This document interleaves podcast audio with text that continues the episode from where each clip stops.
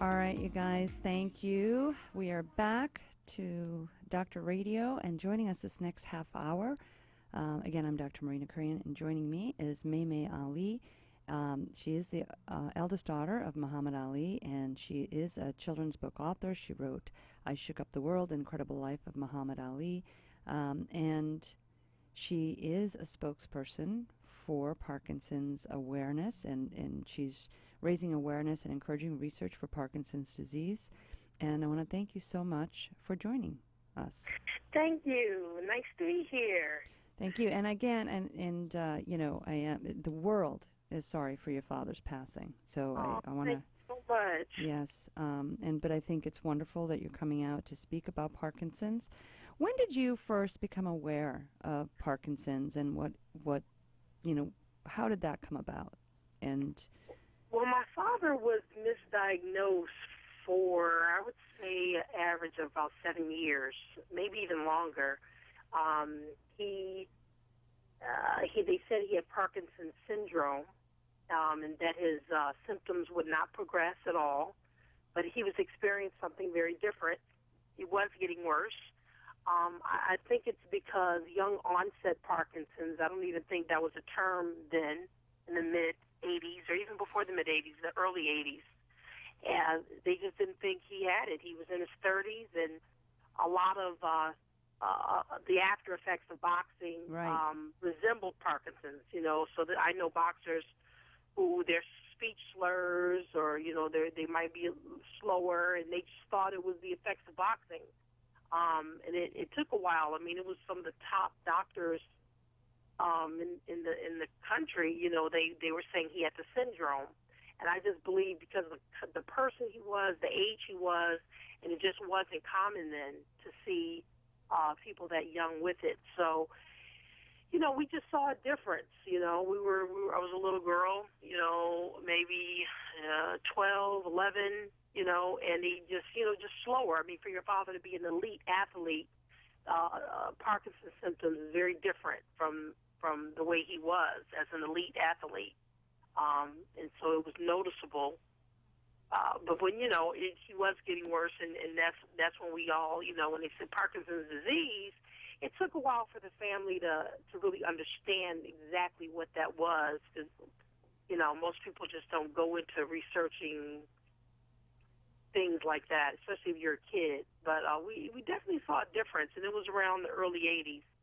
You know, um, and then I think Michael J. Fox and your father brought a lot of recognition to Parkinson's over the years through yeah. their effect. And you know, M- Michael Fo- Michael J. Fox was was also sort of, I guess, early onset, right? I mean, uh, compared, yeah. and but his manifested maybe several years later, obviously, than than your dad's. And it is uh, it's a lonely, isolated disease. You know, you feel isolated. You want to stay in. You know, people who don't know what things are. I think by those two men being famous and then saying this is what it is. I remember a lady saying, I always used to stay in the house until your dad lit the Olympic torch in 1996, and he came out and he was shaking, and everyone was talking about what Parkinson's was, and I started to go out more because I had something to say. Now I said, I have the same thing Muhammad Ali has. You know, I just yeah. That Yeah. was very touching to, to hear her say that. You know.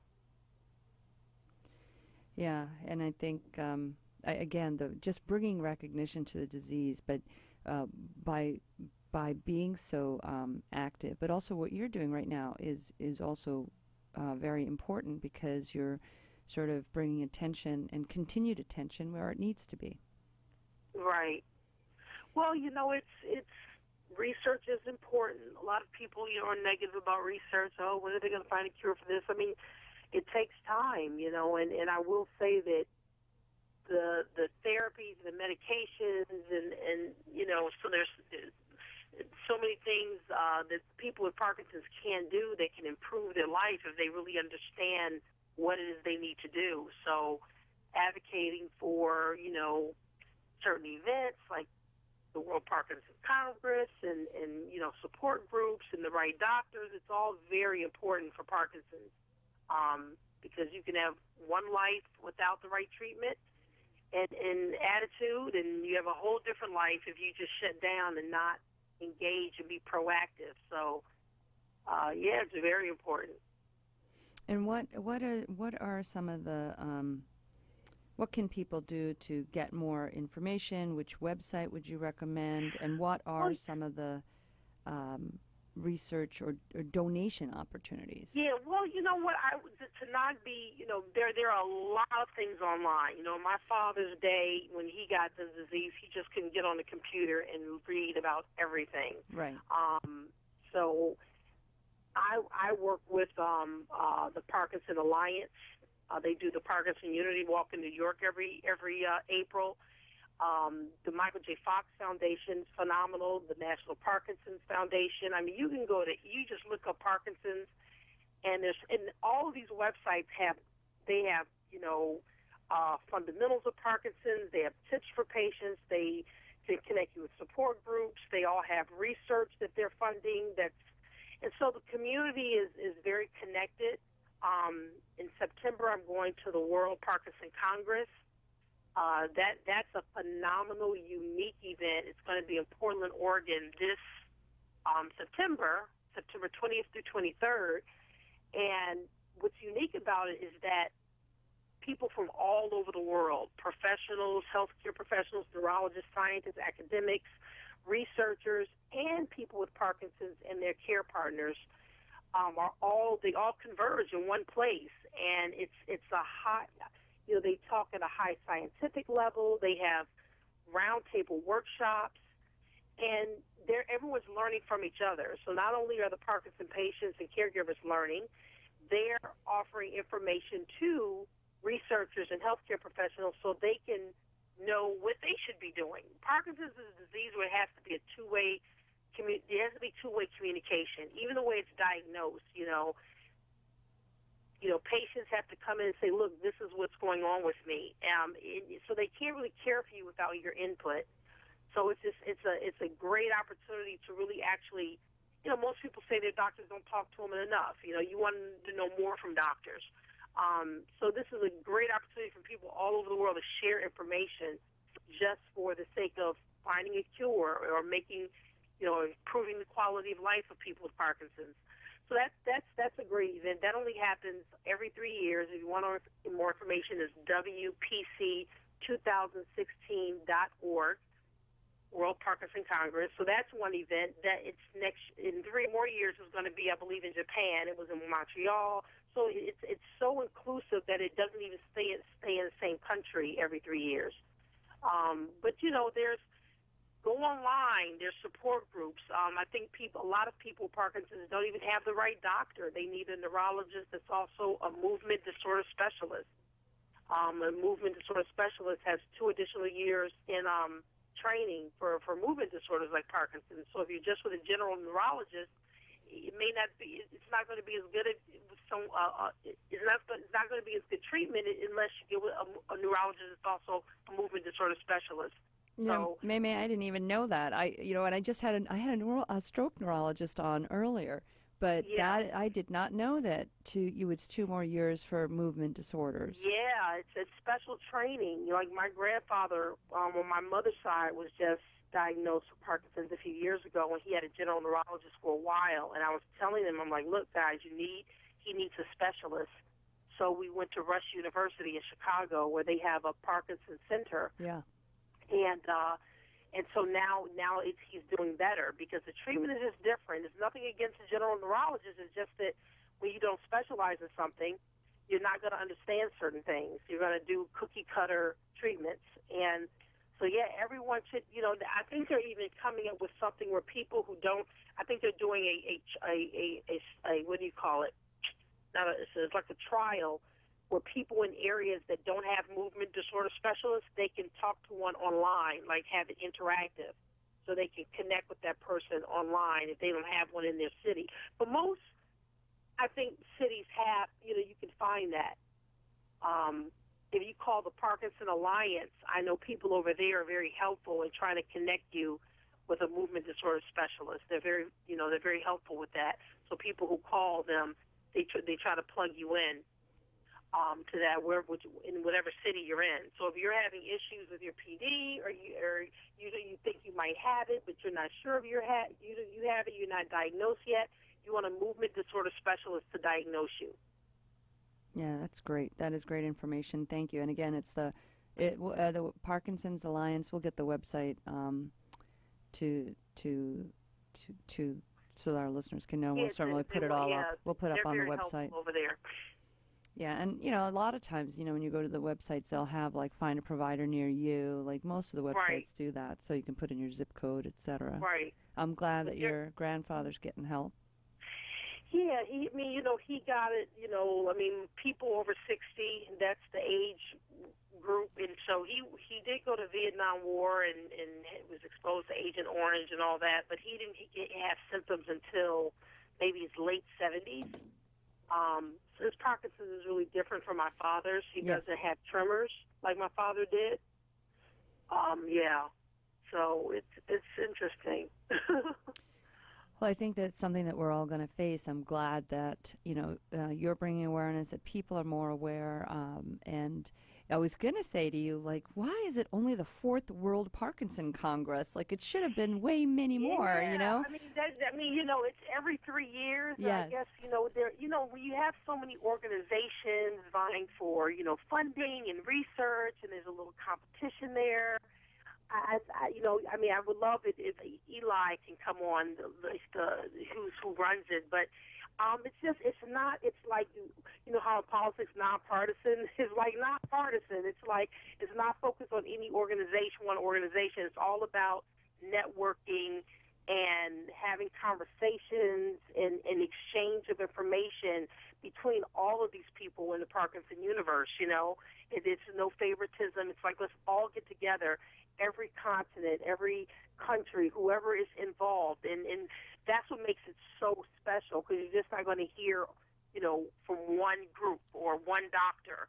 And, and there's so many workshops and you know they're they're they're on different levels and uh, you know it's i'm i'm i'm upset i can only go for the first day i'm going i'll be at the opening ceremony Yeah. the opening of it And Where is But it again this year? it's for four days so it's going to be really great Where is it, Maymay? This year? You, I know you told me. uh the world parkinson congress is going to be in portland oregon oh, um, beautiful. at well, the Oregon Convention Center, and uh, September 20th through 23rd. And if you can find any resource to get down there, and you have the resources to go, uh, it'd be great if you can go. I believe the next one is in Japan. Um, but look, go to WPC2016.org, and you can read all about this wonderful event. It's called the World Parkinson Congress. And, and um, you know, we have that. I'm a surgeon, and we have our World Congress. And I love what you said. It's nonpartisan. It's you know, you can submit your abstracts, your research, you get on the podium, and you know, you can present that. Uh, and then again, Right. as you're right, as you, you know, the exhibit halls, they have all the interested parties are there, kind Yeah. of showing what they have, and it, it really is invaluable to people all around the world because you know we may have something that they don't have, but then they might have something in a different part of the world that is Right. very helpful. So it's a great yeah, way to share. patient friendly. It's not, you know, you don't have to go there and feel um, inadequate or insecure or you know, the doctors want to talk to you. They want to they want to connect. Researchers want to hear from you. So it's it's so open and so that, you know, it, it'd be I think it comes back to the US in 9 years. So if you can make it to Oregon for the 20th, it, it'd be great. Nine years, yeah. So, uh, but Oregon, or if you go, to, or you know, uh, go to Japan. If you have those resources, you can go to the next one in three years. well, it's a shame. I mean, I'm sure you've been to Portland before, but that's going to be a lovely venue. It's Portland's an amazing city. I mean, we're we have wonderful, amazing cities all over this country, but yeah, that one is I heard also Oregon is really nice, though. Yeah. Um, and then you know, what um, what about you know donations and stuff like that? Like how you know are there specific sites that you like? Like what? You know, um, well, um, try, try WPC. Uh, they may have a donation button as well. Um, like I said, I work with uh, Parkinson Alliance and the Unity Walk that's in New York every year. I love that event. That's another event. It's like uh, the largest um, uh, oh gosh, you know, it's 6:30 a.m. in LA. Just excuse me because I'm having senior moments all Oh. morning. no, it's just It's- 6:30. That's not a senior moment. That's an early oh, moment. Lord, it's so 6:30, but it's it's it's it's the, it's the largest type of event that you know all the organizations are there. It's like uh, it's not, I want not it's not called neighborhood event. I can't think of the word, but it's it's uh, the largest event where all the organizations kind of come together Mhm. and there's a, a short, brief walk in in New York, and it's usually in April, when people get teams and they raise money, and Yes. they have they have you know doctors out there too, at the doctors table and all that. So I mean, then you know Michael J. Fox has a great um, organization. I mean, you could pick it's a plethora of, of foundations and organizations. You can go online and see see what you like. Um, You know the yeah, I reason. mean, and all of them are, are, are good people. You know, it's not like uh, mine is better than yours. But I I, I work with the Parkinson Alliance. They're they're, they're out of um, Princeton, New Jersey. Really nice people there, and the whole Parkinson's community. They're all working hard. You know, they're working very very diligently to find a cure. They're all a lot a lot of them are very legitimate. Actually, the Parkinson's Unity Walk, the which the money that's raised there is shared between like 12 organizations. So all the money doesn't even go to one organization. Um, so that's another grassroots. That's what I'm. That's, that's what I was trying to find. It's the largest grassroots There you go. Oh, there I go. I should have figured that word out a minute ago. I'm looking out the window at some grass. I don't know why Oh. I have a hard time figuring that out.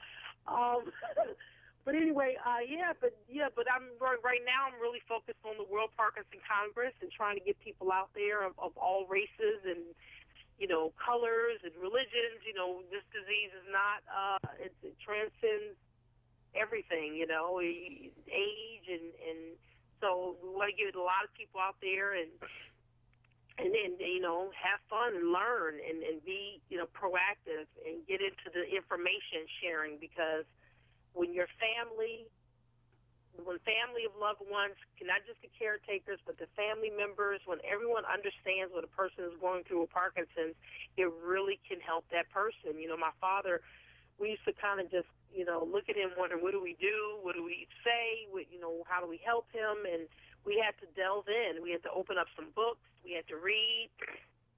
We had to understand things and then we could help him throughout the day. You know his progression was fairly slow but as it, it, symptoms became worse we had to understand what is that that he just did you know how do we help him walk how do we help him you know how do we communicate better without him having to talk so much because it's, it's hard to talk you know i mean there there's so many different things you know medication trying to if we're if we're around him you know, maybe we could assist the caregiver in getting getting his med- medication on time. If he's not swallowing his medication right, what what are easier ways to have him swallow? Maybe we put the medication in yogurt or you know ice cream or something where you can get it down easier. I mean, all different kind of you know things for people, um, and the family should all be in on it. You know, For they should sure. understand it.